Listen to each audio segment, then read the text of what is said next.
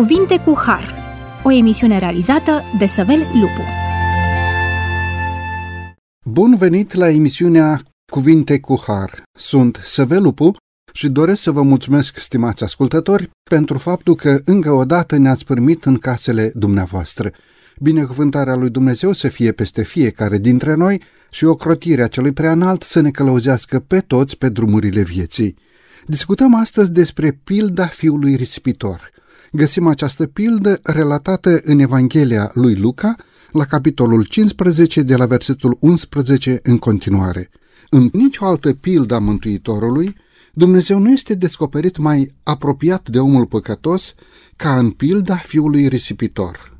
Toate celelalte pilde surprind câte o fațetă a relației lui Dumnezeu cu noi oamenii, cu omul păcătos. În pilda neghinei, Dumnezeu este semănătorul, iar omul este sămânța.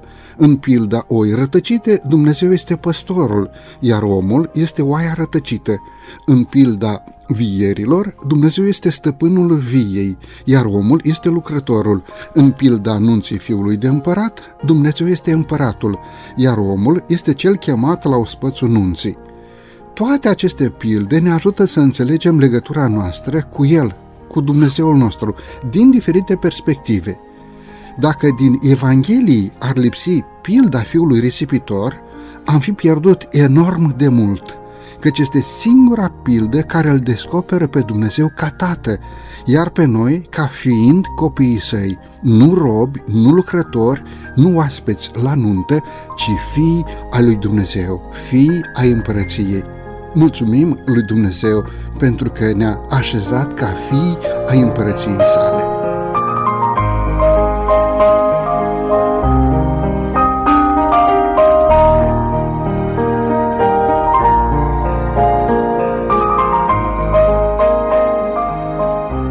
Discutăm acest subiect frumos împreună cu domnul pastor Gavrilice Ionel.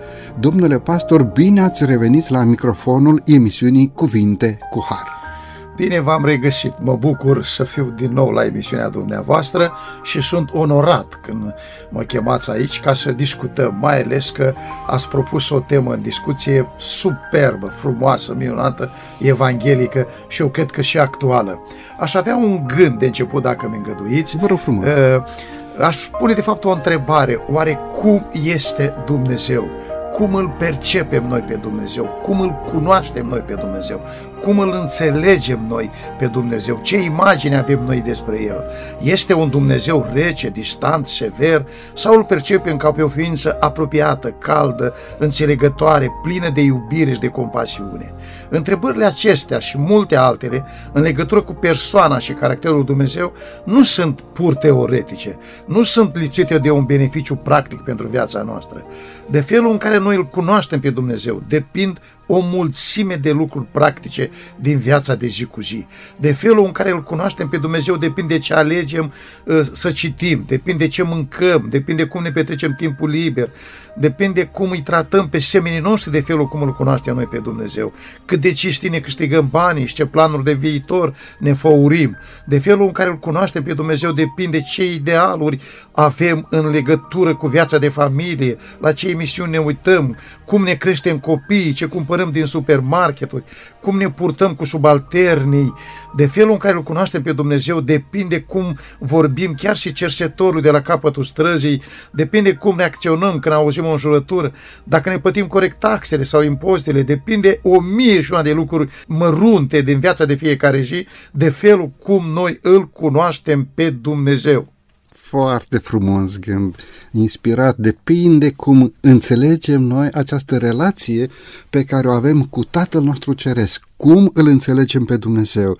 Este una să știi că Dumnezeu este stăpânul suprem, iar noi suntem robii lui, că El este împăratul împăraților, iar noi supușii săi, sau chiar El este păstorul cel bun, iar noi oile sale și este cu totul altceva să știi că Dumnezeu, înainte de toate, este Tatăl nostru Ceresc, iar noi copiii Lui. Domnule pastor, haideți să vedem ce ne spune pasajul din Luca despre El, Tatăl nostru Ceresc, despre Marele Creator. Ce raportează Luca în legătură cu pilda fiului risipitor. V-aș ruga pe dumneavoastră da, da. să citiți această pildă. Uh, în Luca aici, la capitolul 15, versetul 11, avem descris aici pilda fiului risipitor și Mântuitorul ne spune așa, el a mai zis, un om avea doi fii, cel mai tânăr din ei a zis tatălui său, Tată, dăm partea de avere ce mi se cuvine. Și tatăl le-a împărțit averea. Nu după multe zile, fiul cel mai tânăr a strâns totul și a plecat într-o țară depărtată, unde și-a risipit averea ducând o viață destrăbălată. După ce a cheltuit totul, a venit o foamete mare în țara aceea și el a început să ducă lipsă. Atunci s-a dus și s-a lipit de unul din locuitorii țării acelea, care l-a trimis pe ogoarele lui să-i păzească porcii. Mult ar fi dorit el să se sature cu proșcovele pe care le mâncau porcii, dar nu îi le dădea nimeni.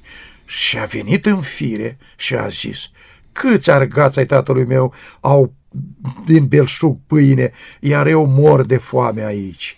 Mă voi scula mă voi duce la tatăl meu și îi voi zice, tată, am păcătuit împotriva cerului și împotriva ta și nu mai sunt vrednic să mă chem fiul tău. Fă-mă ca pe unul din argații tăi.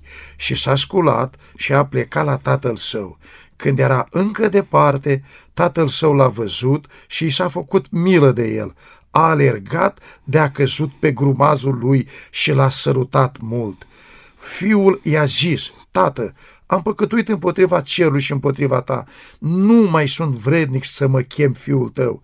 Dar tatăl a zis robilor săi, aduceți repede haina cea mai bună și îmbrăcați-l cu ea. Puneți-i un inel în deget și încălțăminte în picioare. Aduceți viul cel îngrășat și tăiați-l, să mâncăm și să ne veselim, căci acest fiu al meu era mort și a înviat, era pierdut și a fost găsit și au început să se veselească una dintre cele mai frumoase pilde pe care Domnul și Mântuitorul nostru Iisus Hristos ne-a dat-o, ne-a dăruit-o, ca să dezvăluie adevăratul caracter al lui Dumnezeu. Iar această lucrare a Domnului și Mântuitorului nostru Iisus Hristos de descoperire a iubirii lui Dumnezeu a fost ținta principală în timpul activității sale pământești. Pentru că în Iisus Hristos, Domnul nostru, noi avem descoperirea lui Dumnezeu. Mulțumim lui Dumnezeu pentru această pildă. Domnule pastor, credeți că este corect ca Domnul Hristos să-i se adreseze lui Dumnezeu în rugăciunea sa de mare preot, descoperită în Ioan, capitolul 17, prin cuvântul Tată, credeți că este corect că Domnul Hristos s-a adresat cu acest cuvânt pe care noi îl folosim în cadrul relațiilor noastre de aici, de pe pământ, referindu-ne la părinții noștri? Da, eu cred că e foarte corect și ar vrea să stabilim un lucru de la început. Domnul Hristos a fost, este și va fi Dumnezeu din veșnicii în veșnicii. Și este una și egal cu Tatăl. Este Dumnezeu uh, adevărat din Dumnezeu adevărat. Dar în această ecuație, în această relație mântuitoare, în această relație a lui Dumnezeu cu omul, scopul întrupării Fiului lui Dumnezeu a fost acela ca să ne-l descopere pe Tatăl așa cum este El. Și Mântuitorul chiar face o declarație, cine m-a văzut pe mine a văzut pe Tatăl, spune Mântuitorul uneia de uncenici care doreau o mai clară descoperire a caracterului lui Dumnezeu. Ioan 14 cu nouă ultima parte.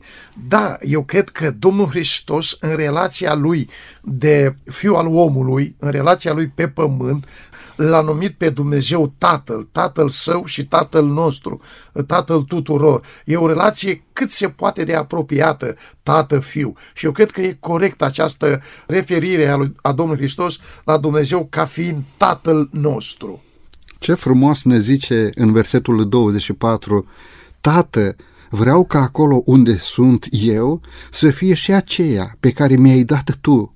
Deci Domnul Hristos se adresează în mod direct și personal lui Dumnezeu Tatăl pentru că este scris în Ioan 10 cu 30, eu și Tatăl una suntem.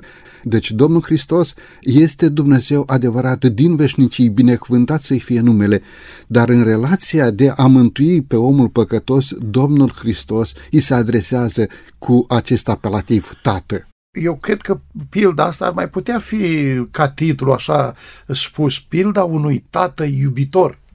Adică ar putea avea și denumirea asta sau titlul ăsta. E pilda fiului iubitor, așa ne spune Evanghelia, dar nu cred că greșim dacă îi punem și titlul ăsta pilda unui tată iubitor, nespus de iubitor. Cred că acest aspect este cu prevalență izvorât din comportamentul acestui părinte care și-a așteptat tatăl în fiecare dimineață și în fiecare seară, sperând că într-o bună zi se va întoarce. Pentru a merge un pic înainte, de ce credeți că Domnul și Mântuitorul nostru Isus Hristos i-a învățat pe ucenici, pe ucenicii săi și prin acest comportament a Domnului Hristos suntem învățați și noi să ne rugăm lui Dumnezeu ca unui tată. Mântuitorul a lăsat această învățătură și a învățat ucenicii și ne învață și pe noi să ne adresăm persoanei Dumnezeirii cu Tatăl, Tatăl nostru care ești în ceruri.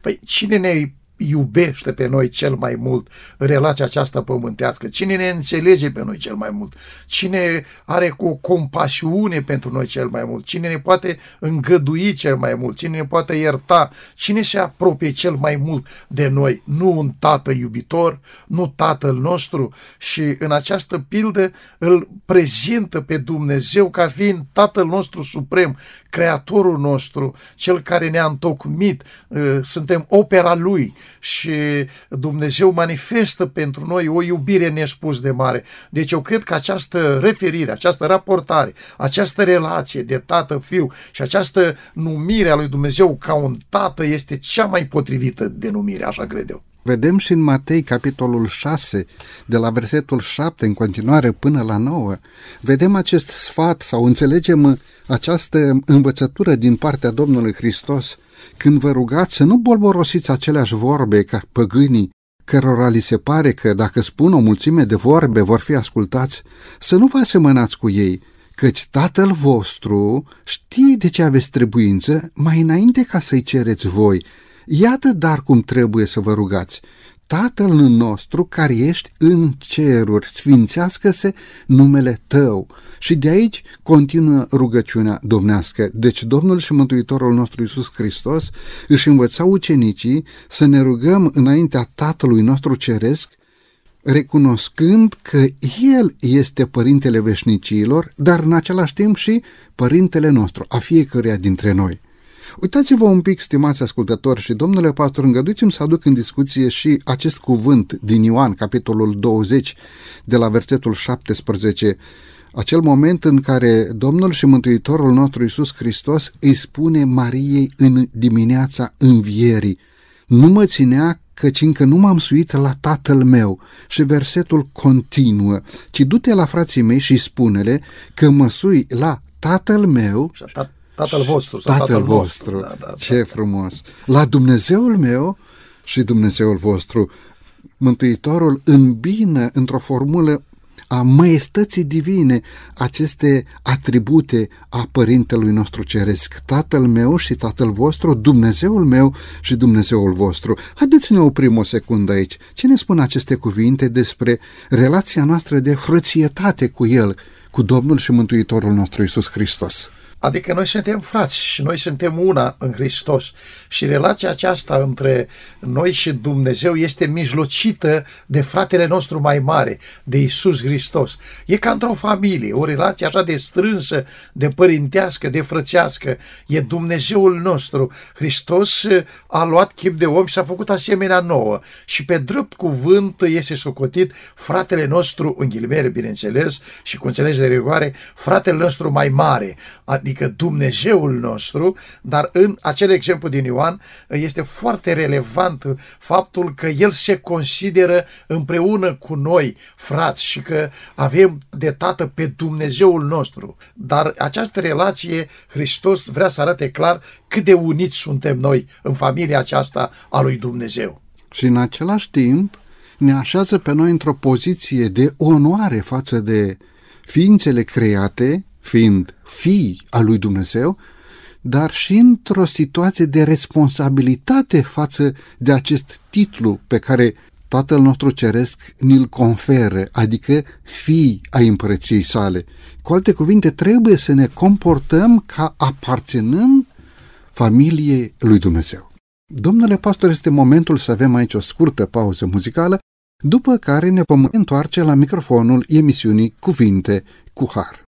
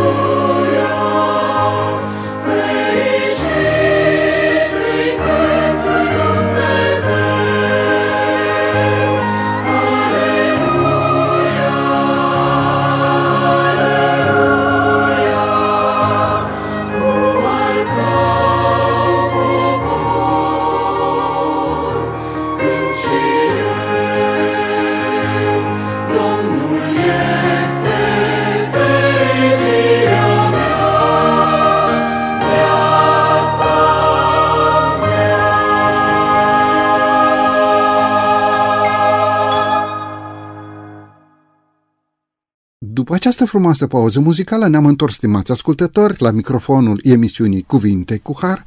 Discutăm astăzi despre pilda fiului risipitor sau cum este numită sau supranumită pilda tatălui iubitor.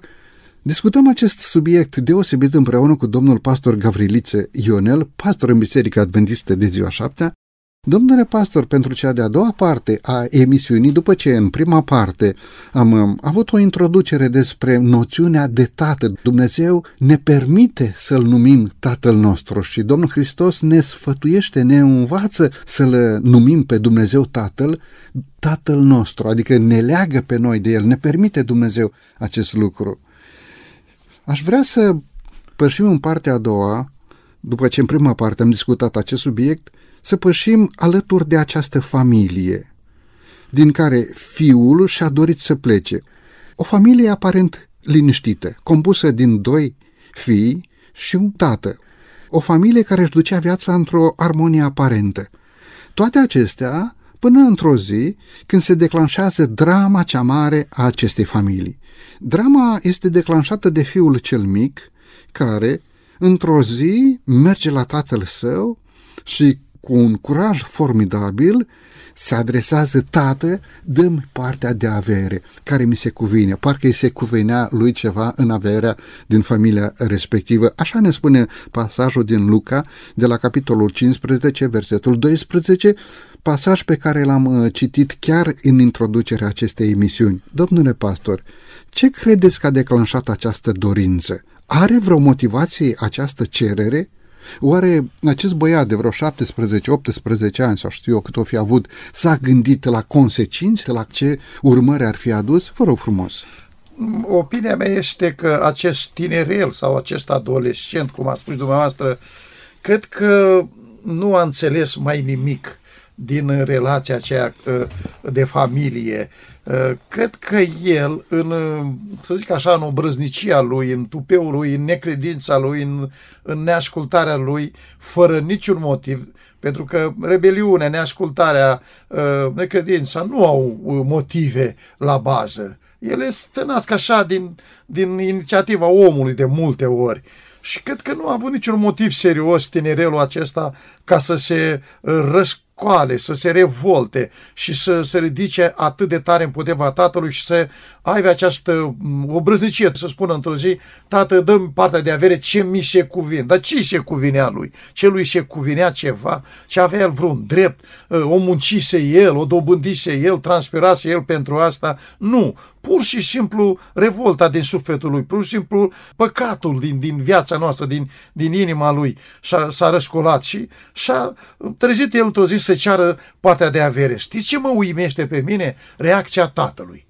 Uh, reacția fiului nu mă surprinde, pentru că trăim într-o lume a nemulțumiților, a răzvrătiților, a neascultătorilor și a tupeiștilor, dar, dar reacția tatălui mă surprinde teribil de tare. Ce tatăl nu a zis nimic, nu i-a reproșat nimic, nu a stat să-i spună, băi, am putea să spune așa un cuvânt neacademic, cum poți să-ți permiți Dar nu, nu, nu, ce tatăl le-a împărțit averea. Adică ce a făcut tatăl? A dat averea lui, agonișarea lui de viață, celor doi fii, și celui mai mare și celui mai mic, le-a împărțit-o egal. Da, asta vrei, asta fac, uite, îți împart averea. Tatăl le-a împărțit averea. Nu era după regulile societății în acea perioadă, era contra uzanței de drept. Și acest părinte trece peste regulile impuse de societate și, înainte de vreme, dă copiilor ceea ce a considerat potrivit. Păi, practica vremii de atunci, dacă ne gândim la contextul vremii de atunci, era asta clar că, în primul rând, fiul cel mare era moștenitorul direct și uh, averea aparținea totuși tatălui către moarte o transfera copiilor și o împărțea, nici de cum în viața lui. Și primul acest drept îl avea fratele mai mare și apoi fratele mai mic. Deci na, și, și acum tot cam la fel, deci nu, nu se împarte averea la copii când trăiesc părinții decât dacă părintele vrea, are el un plan și totuși către partea finală a vieții, nu către partea tinerii. Când cine împarte astăzi, bine, ajutăm pe copiii noștri, facem ce putem pentru ei, dar nu se pune problema împărțirii agonișelii când sunt ei puști adolescenți. Și nici atunci nu era în, în normalitate, era total uh, anormal. Însă ceea ce mă surprinde, încă o dată spun că tatăl a făcut așa cum au spus fiii. Și când, când te gândești și la societatea în care s-a desfășurat acest eveniment, când te gândești la umilința profundă pe care părintele a, a trăit-o față de vecini, față de oameni, față de sătenii de acolo, da? Atunci când fiul cel mic l-a pus în această situație de a renunța la sine. Însă nu a trecut peste dreptul copiilor săi, chiar dacă a trebuit să facă acest lucru la o perioadă nepotrivită. Și iată că a împărțit între cei doi fii averea. Un amănunt așa, care l-am observat eu, poate, poate nu-i de mare potață, dar zice, tată, dă nu a zis, tată, te rog frumos, tată, am nevoie, tată, doresc, tată, dacă vrei. Deci nu, nici o, o lipsă totală de respect. Și ar face o paranteză, trăim într-o lume a lipsei totale de respect unii față de alții. A copiilor față de părinți, a părinților față de copii, a copiilor față de profesori, a noastră față de cei mai mari. Deci nu, nu avem așa un respect așa deosebit. Ce dă, nu zici te rog. Uh, interesant acest aspect, aș vrea să-l, să-l punctăm. Ehm, poate fi nominalizată această atitudine ca fiind o brăznicie din partea copilului? Categoric Cred da. că nu este greșit să spunem da, așa. Da. Poate chiar mai mult ar merita să fie subliniat în direcția aceasta. Totuși, pentru că tatăl din pilda respectivă îl reprezintă pe Dumnezeu, de ce Tatăl nostru ceresc sau Dumnezeul nostru nu se opune vehement voinței stricate și greșite a omului păcătos, mai ales că Dumnezeu cunoaște totul, mai ales că Tatăl nostru Ceresc, Dumnezeul nostru, știe urmările până la capăt a alegerilor noastre greșite, a alegerilor omului, care într-o bună zi se întorc împotriva omului respectiv. De ce Dumnezeu Tatăl nu se opune ferm până la capăt? într-un anumit sens, lăsând să se întâmple sau să curgă evenimentele în defavoarea omului, pe care l-a zidit cu propriile sale mâini. Vă rog. Uh, cred că putem găsi diferite răspunsuri. Am să încerc uh, Dumnezeu când l-a creat pe om, l-a creat cu statut de ființă liberă. Să aleagă să facă ceea ce vrea, ceea ce îi place, să facă potrivit conștiinței și voinței sale. Și cred că acest tată în, cu litere mari, acest Dumnezeu minunat respectă voința liberă a fiecăruia dintre noi. Cum tatăl din pildă, din poveste, spune că a respectat voința fiului, chiar dacă în mod categoric nu i-a convenit comportamentul și cerința lui atât de mare, nu i-a convenit, dar tatăl i-a respectat e, cererea, hotărârea, voința, alegerea lui. Asta vrei? Uite, asta fac. Nu vine greu, sufăr pentru tine când tu pui problema așa. Dar ești liber să alegi. Poți să faci ce vrei. Ești liber. Și i-a, i-a dat ceea ce a cerut. Așa face Dumnezeu cu noi. Ne lasă liber să alegem ce vrem, ce dorim, numai că Dumnezeu de multe ori ne lasă să suportăm și consecințele acestei alegeri. Rare ori intervine el în privința consecințelor, în cazul cu totul special, cred, dar de regulă Dumnezeu lasă pe oameni să suporte consecințele alegerii noastre. Domnule pastor, deși nu este uh, subiectul studiului nostru de astăzi, dacă Dumnezeu știe despre aceste consecințe, dacă Dumnezeu cunoștea uh, consecințele căderii lui Lucifer, dacă Dumnezeu știa dinainte uh, consecințele intrării păcatului în lume, de ce a îngăduit să vină la existență? De ce a apărut acest păcat? De ce nu-i pune capăt deodată? Sunt întrebări care frământă pe multă lume și poate în emisiunea de astăzi ar fi bine să încercăm câteva răspunsuri în direcția aceasta. Aș putea să încerc o răspuns. Cred că apariția păcatului lumii este un mare intrus, o, un mare rău, o mare enigmă, într-un fel, în direcția aceasta că Dumnezeu sub nicio formă nu este răspunzător de apariția păcatului în lume. E pur și simplu alegerea lui Lucifer, hotărârea lui. În el s-a născut răul, păcatul, revolta, rebeliunea și este, păcatul nu este explicabil, al explica înseamnă al scuza. Ori Dumnezeu Dumnezeu nu are nicio amestec în chestia asta. Uh, întrebarea noastră e bună, e logică. Păi de ce Dumnezeu n-a intervenit să se opună, să curme, să interzică apariția sau desfășurarea de evenimente în direcția aceasta a păcatului? Și eu aș da un răspuns. Pentru că Dumnezeu așa se comportă El. Dumnezeu lasă liber pe ființele create. Dacă nu se comportă așa și nu lasă libertatea maximă de alegere ființelor create, nu există dreptate absolută, sfințenie și iubire absolută la Dumnezeu. Este anulată chestia aceasta a iubirii lui Dumnezeu, a libertății de alegere în iubire. Ori în iubire, în fericire, trebuie să existe libertatea de alegere. Dacă nu există, nu e nici iubire, nici fericire, dacă nu putem să alegem. Ori Dumnezeu respectă dreptul fiecăruia de alegeri, inclusiv l-a respectat pe Lucifer, ființă creată, ca să aleagă să facă ce vrea, E adevărat că Dumnezeu a luat măsuri din timp ca să preîntâmpine apariția păcatului. A tot știința începțiunea sa, întrebări care le-a spus dumneavoastră. El a știut, dar a luat măsuri și uitați ce măsură a luat acest unghiile mele sau nu unghiile mele, cu denumiri cu litere mari cât cerul și pământul, acest tată iubitor, ce măsuri a luat. Că în iubirea lui atât de mare a luat o măsură ca să salveze pe păcătos, să-l salveze trimițând pe Fiul Său în lume ca să moară pentru noi. Ce iubire, ce Dumnezeu avem, ce mare e Dumnezeul nostru când se comportă în modul ăsta extraordinar. Poate de neînțeles pentru unii, așa o dragoste de mare, dar așa e Dumnezeu, așa practică El, așa este El, lasă pe oameni și pe toate ființe create să aleagă liber. Zice versetul Scripturii, textul de aur, atât de mult a iubit Dumnezeu lumea, încât a dat pe singurul lui fiu, pentru ca oricine crede în el să nu piară, ci să aibă viața veșnică. Deci o iubire impusă s-ar putea să fie precauză pentru rău. Ori Dumnezeu iubește fără să impună această iubire. Dacă ființa creată alege altceva, Dumnezeu respectă această alegere.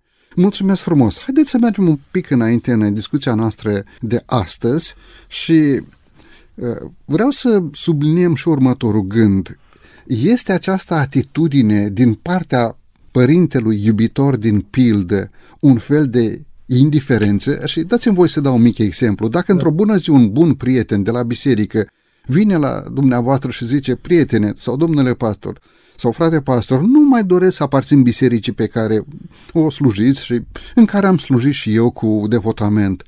Cum ați reacționa? Am fi mulțumit să-i spunem doar așa rece, simplu, bine, dragă, dacă tu alegi altfel, ești liber, respectă alegerea ta, după cum o respectă și Dumnezeu. Să fie binecuvântarea peste tine, du-te în pace, sau îmi face niște demersuri, niște rugăminți, niște uh, așa apeluri la inima acestui om să respecte valorile pe care le-a respectat și le-a crezut o viață întreagă. Cum am procedat în astfel de situații? Da, e o situație foarte delicată. Eu am întâmpinat-o de mai multe ori situația asta. Am avut-o în viața de slujire când unii membri, supărați pe toate, pe lume, pe viață, pe Dumnezeu și pe ei înșiși chiar, vin și uh, spun în felul următor, uh, frate pastor, domnule pastor, de astăzi eu nu mai doresc să fiu membru al bisericii de aici. Uh, este foarte dureros lucrul acesta. Nu ne bucurăm deloc, ne, ne întristează, de multe ori chiar se varsă lacrimi și noi insistăm la maxim, nu te supăra, dar ce s-a întâmplat? Hai, poate rezolvăm, poate găsim soluții și insistăm, dar în final lăsăm dreptul omului liber de a se manifesta, de a se exprima și de a rămâne sau de a pleca.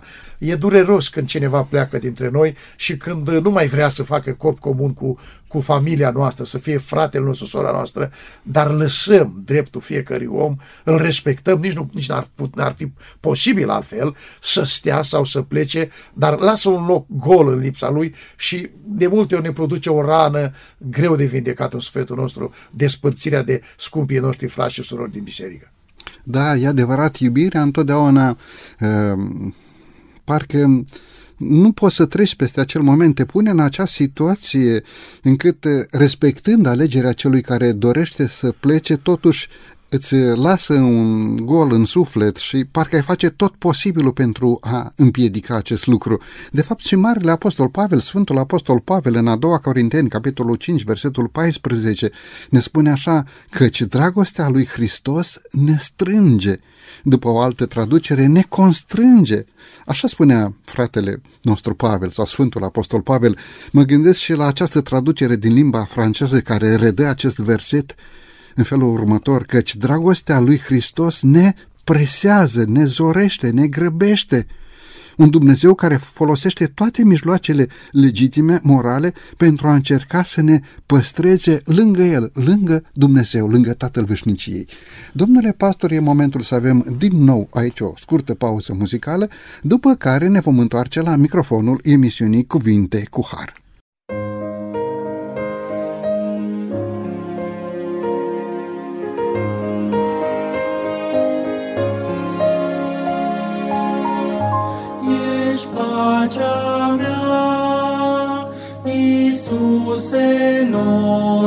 Oh.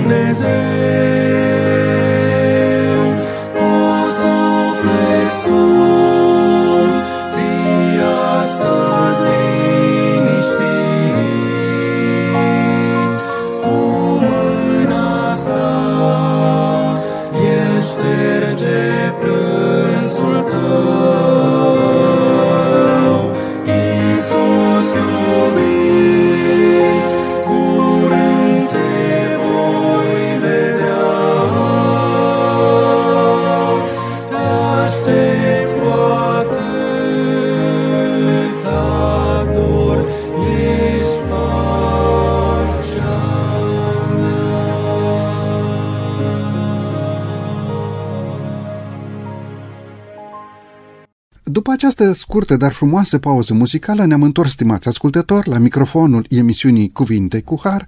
Discutăm astăzi împreună cu domnul pastor Gavriliță Ionel, discutăm despre pilda fiului risipitor sau, după cum este supranumită această pildă, pilda unui tată iubitor, după cum a și dumneavoastră chiar în introducerea acestei emisiuni. Domnule pastor, pentru cea de-a treia parte a emisiunii, aș vrea să discutăm o anumită fațetă a lucrurilor. De ce credeți că a procedat tatăl din pildă în felul acesta? De ce nu a refuzat să asculte cererea fiului? De ce nu i-a zis, măi băiete, uite, acest lucru se va întâmpla, da, este corect, ceea ce zici tu este bine, dar acest lucru se va întâmpla atunci când eu voi trece la odihnă. De ce credeți că a procedat tatăl în felul acesta și dacă credeți că a făcut bine că la momentul acela a împărțit avere între cei doi fii?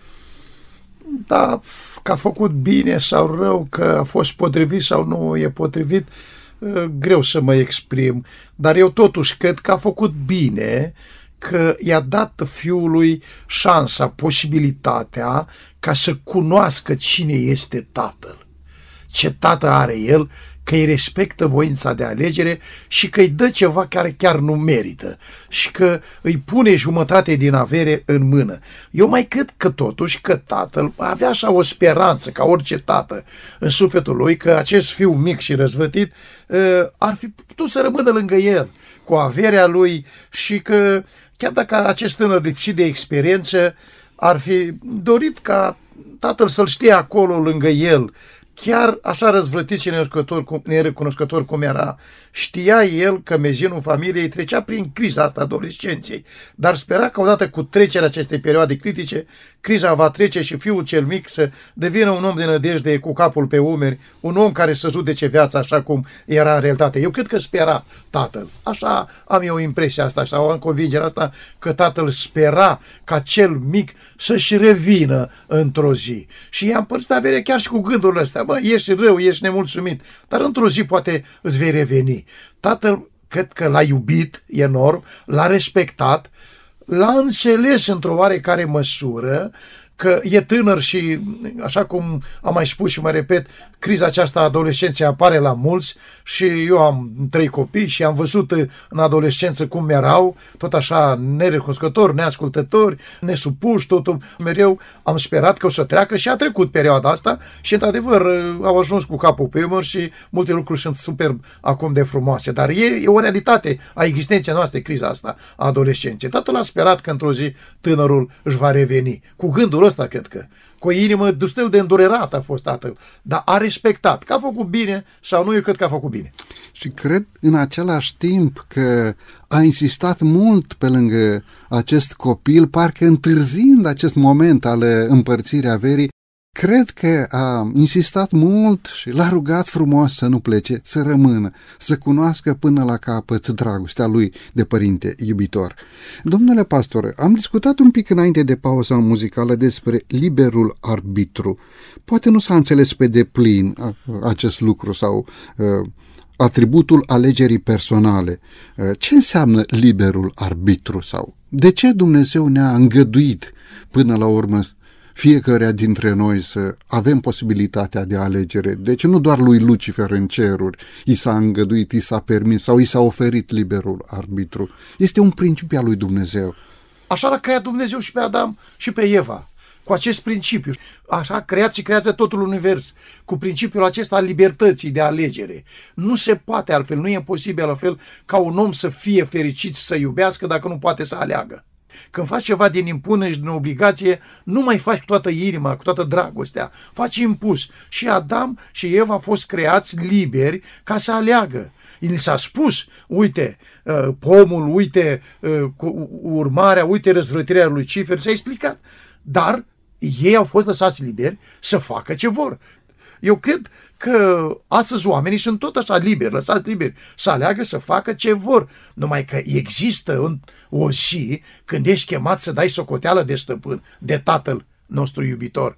Tatăl nostru iubitor este și bun, și drept, și iubitor, și sfânt, și corect. Și într-o zi va fi o, o dare de socoteală, va fi o judecată. Clar asta, clar, pentru că nu suntem chiar ai nimănui. Totuși, Dumnezeu este stăpânul Însă Dumnezeu speră și crede totdeauna că oamenii se vor întoarce acasă. Și am citit și este un text în Neemia, capitolul 9, unde spune că Dumnezeu strigă, se roagă și speră ca omul să se întoarcă de la calea lui cerea la calea lui Dumnezeu, la calea împărăției, la legea lui Dumnezeu, la ascultare și la iubirea lui Dumnezeu. Dumnezeu speră întotdeauna și așa a sperat și tatăl din pildă și după câte știm pilda, într-o zi și-a împlinit și această speranță a lui. Ori, dacă Dumnezeu crea fără liberul arbitru, fără posibilitatea alegerii, era o limitare în creația lui Dumnezeu și abia atunci am fi putut să vorbim despre o precauză în apariția neascultării. Însă Dumnezeu a făcut totul de săvârșit până la capăt. Așa ne spune și în raportul din uh, Geneza, în momentul în care Dumnezeu a creat, s-a uitat la tot ce a făcut și erau toate bune. Iar despre ziua șaptea, ziua de odihnă, ziua închinării, Dumnezeu a spus totul foarte bine. În direcția aceasta, care a fost gestul suprem pe care Tatăl Ceresc sau prețul suprem pe care Tatăl Ceresc l-a plătit pentru neascultarea noastră, pentru ca noi să putem să fim izbăviți de suputerea întunericului și a morții și să avem o intrare liberă sau slobodă la Tatăl nostru Ceresc, în casa Tatălui nostru Ceresc, așa cum fiul cel mic a putut să fie primit în casa părintească. Vom discuta un pic și în emisiunea de data viitoare. Haideți doar pentru câteva momente să analizăm și această dorință din inima fiului. Oare câți argați ai tatălui meu au belșug de pâine și eu mor aici de foame, mă voi scula și mă voi duce la tatăl meu. De unde credeți că a izvorât această dorință în inima fiului? După ce a cheltuit totul și vom vedea un pic și în emisiunea de data viitoare, dar aș vrea să rămânem câteva momente asupra acestui gând al întoarcerii. Păi, eu cred că, așa cum ne spune pilda, fiul acesta mic și risipitor, ă, a, a reșipit, a cheltuit totul cu, cu destrăbălații, cu desfrânatele, cu în viața lui dezordonată uh, și a permis un timp să trăiască bine, însă repede s-au dus banii aceștia uh, luați pe degeaba, nemunciți și neprețuiți. Și vine, urmează această mare decădere în viața lui, atât fizică cât și materială, dar și spirituală. Și ajunge greu, rău de tot. Unde ajunge el? La porci, să păzească porcii. Și cum ajunge? Ce situație ajunge? Ce decădere materială ajunge? Că nu îi ajungeau nici roșcovele, nici mâncarea porcilor nu, nu avea ca să se sature. Și atunci, între fundul inimii lui, a mai fost ceva, cred că uh, și-a adus aminte de casa părintească, de tatălui, de belșugul de acolo, de pâine, de lucruri lucruri bune și a zis așa în inima lui, uite, eu sunt aici nenorocit, paznic la porci și aș face o paranteză, paznic la porci pentru ascultătorii evrei din timpul lui Isus, era cea mai mare decădere, și materială și fizică, dar mai ales spirituală, să ajungi în așa hal, să păzești porcii celor uh, oamenilor din lume, păgânelor, cum îi considerau ei, pe ceilalți, într-o țară străină s-a dus tânărul ăsta și acolo a ajuns să păzească porcii. Să ajungi așa de decăzut, era extrem, extrem de grav.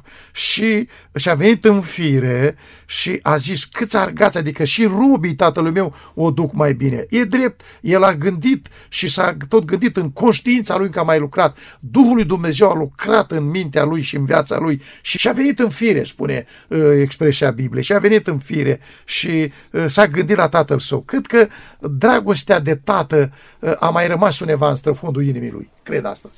Și în același timp, Îngăduiți-mi să zic că acele vremuri bune din copilărie au revenit în minte, acei ani frumoși din tinerețe, acea dragoste până la capăt al părintelui iubitor a încolțit în inimă și a dat uh, curs acestui gând uh, frumos. Domnule pastor, o ultimă întrebare pentru emisiunea de astăzi. Poate acum cineva ne ascultă la capătul de dincolo al acestui fir. Noi aici la microfon, iar această persoană undeva lângă un gadget sau lângă un radio recepționează această emisiune. Poate este un fiu risipitor care a cheltuit totul în uh, plăcerile acestei lumi, dar undeva în inima lui și-ar dori întoarcerea. Poate în anii copilăriei sau în anii tinereții era prezent în adunare sau în biserică, poate era implicat în programele bisericii, însă s-a depărtat, ușor, ușor s-a înstrăinat. Uh, Poate și familia, copiii l-au părăsit datorită unui patim. Pentru această persoană, pentru acest om, băiat, bărbat sau fată, femeie, care poate a cheltuit totul uh, pe droguri și pe alte lucruri murdare. Însă în inima lui mai există acest gând al întoarcerii. Mă voi întoarce la tatăl meu. Domnule pastor, conform acestei pilde, există posibilitatea întoarcerii, există iertare pentru un astfel de om. Ce ar trebui să facă o astfel de persoană? Eu chiar cunosc, nu unul, chiar mai mulți oameni de genul acesta, care au trecut și trec prin experiența asta destul de dureroasă, destul de nepotrivită pentru viața lor. Eu tuturor le-aș adresa următoarea chemare, rugăminte și dacă ar fi doar a mea, cred că ar fi puțin lucru, dar tuturor Dumnezeu li se adresează în felul acesta. Nu contează ce ai făcut, unde ai ajuns, la ce stadiu ești, în ce nenorocire ești. Nu contează că te-ai depărtat, că ai plecat. În ghilimele, nu contează că ai risipit averea tatălui tău, nu contează că l-ai părăsit pe Dumnezeu, ai părăsit biserica, ți-ai părăsit prietenii. Este timpul să te reculegi, să te aduni, să gândești. Este timpul să dai crezare lui Dumnezeu și chemării lui. Este timpul să te întorci acasă. Este timpul să-ți vii în fire. Foarte frumos se încheie această pildă și a venit în fire și și-a zis, mă voi întoarce la tatăl meu. Mulțumim lui Dumnezeu pentru această dragoste divină. Domnule pastor, mulțumesc frumos pentru prezența dumneavoastră în emisiune. Să fie binecuvântarea lui Dumnezeu peste familia și slujirea dumneavoastră. Amin, Dumnezeu să fie cu noi. Stimați ascultători, din toată inima vreau să vă mulțumesc fiecăruia dintre voi pentru faptul că timp de 50 de minute ne-ați primit din nou în casele dumneavoastră. Ocrotirea celui preanalt să fie peste noi toți.